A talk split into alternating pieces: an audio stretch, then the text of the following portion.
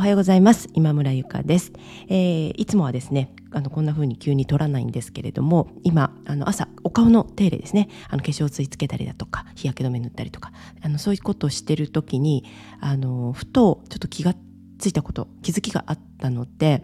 えー、メモ代わりに録音しようかなと思って今あの収録をしております。でうんと何かと言いますと昨日からちょっとあの物を所有するっていうことについてずっと考えていましてで、うんと、それであのそういった悩み持ってる方って多いじゃないですかあの物が捨てられないとかうんとついこう物が増えちゃうとかって、えー、あると思うんですよね。であのうんとまあ、今までもそういうあのクライアントさんとかもいてそのものを持つということに対してのセッションってあの何度もしてきたんですけれども、うんと、その中で何がキーワードなのかなっていうところで一つ分かってたのが、うんと、自分の中の未解決なことっていうことが一つこうものっていう形であの現れていてものを所有することでうんその未解決なことって大体まああんまりいいことじゃないわけなんですけれどもそこから自分をこう守ってるみたいな状況っていうのがあるなっていうのはなんかこう分かってたんですけどもうんともう一つですねあの当たり前のことだと思うんですけど今日朝あそうそうだよねそれぐらいシンプルだよねって気が付いたことがあってそれは、うんとすごいありきたりな言葉なんですけども本当の自分の欲求が分かったら物って所有しなくなるなっていうことに気がついたんですね。であの私自身がまさにそうでうんと私は物ではなかったんですけども実は過去あるものに、えー、執着してましてちょっとそのあるものっていうのは言いたくないのでちょっと言わないんですけどあるものに執着してました。でうんもうすだいぶ前なんですけど全くその執着がなくなりました。手放せました。でおそらく、まあ、あの結構執着してたので、うん、すごいこうそんなにこう手放せたのって何なんだろうってこううまく言語化はできなかったんですね。自分の中ではその手放せた理由っていうのが分かってたしあのうん。そこまでこう深く考えてないというか何ですかね。深く考えてなくはないですね。考えてたんだけどうまく言語化できてなかったんですけど、まあ、とってもシンプルで本当に自分が望んでるもの欲しかったものが分かってうーんとまあ手に私はそうですね手に入ったからっていうよりは本当の自分の欲求に気がついてでそれは、うん、やっぱり物ではないんですよ。とても感情的なものだったりするんですけれどもうんとそれがすでに自分が持っていることに気づいたことによって執着していたものに全く執着がなくなったっていうのが一番こう近い正しい表現なのかもしれないですね。うん、であのちょっといろんなことをオブラートに包んでるので分かりにくいかもしれないですけれどもあの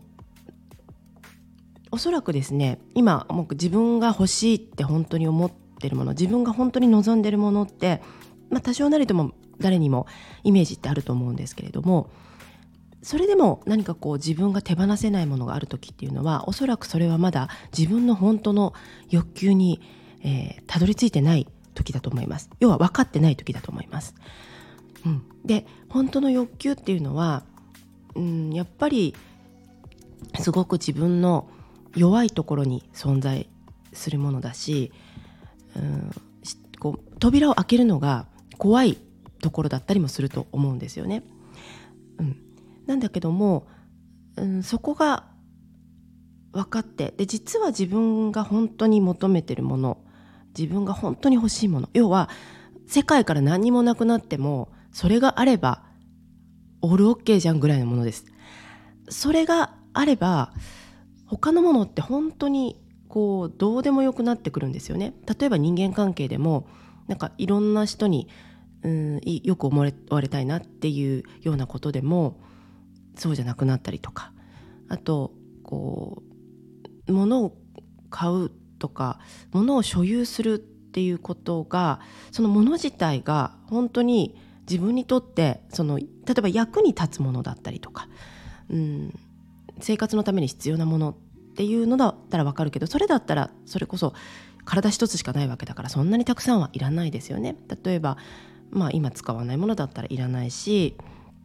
うんとまあ、洋服とかはいくつかはいるにしても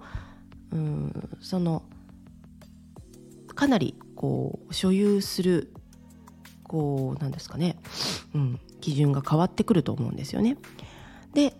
そんなのを考えるとこう本当にびっくりするぐらい自分自身がその本当の自分の欲求っていうものが分かってでそれはすでに自分は手に入れてるんだっていうことが分かった瞬間に世界の見え方が変わって自分自身が本当にあのいろんな周りとの関わりの基準ですね、まあ、あの価値基準というか、まあ、本当に、うん、価値観というか本当に大きなところも変わったと思うんです。はいであのすごく抽象的で今あの考えながら思い出しながら話しているので伝わりにくいと思うんですけれども、まあ、あえてですねあのあんまりまとめちゃうとなんかありきたりな話になっちゃうし今すごくあそうだよねっていうところがあの分かったので、えー、これはちょっと録音しておこうかなと思って、えー、今収録をしました。はいですので、まあ、もし心当たりのある方あの昨日ねあの私のワイラボスクールの方でそういう話がちょっと出たのでずっと考えていたんですけれども、えー、自分の本当の欲求そんなに簡単に、えー、たどり着けるものではありません正直。うん、私はもう本当に人生どん底ぐらいまで行って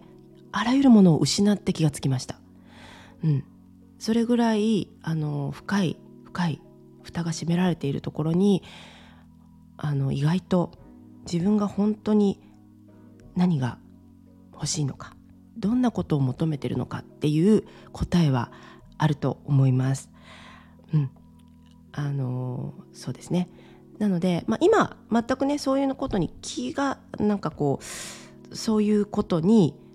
あの足を引っ張られてる感がない方は別にいいんですよ。多分分かっててあの無意識意識関わらずも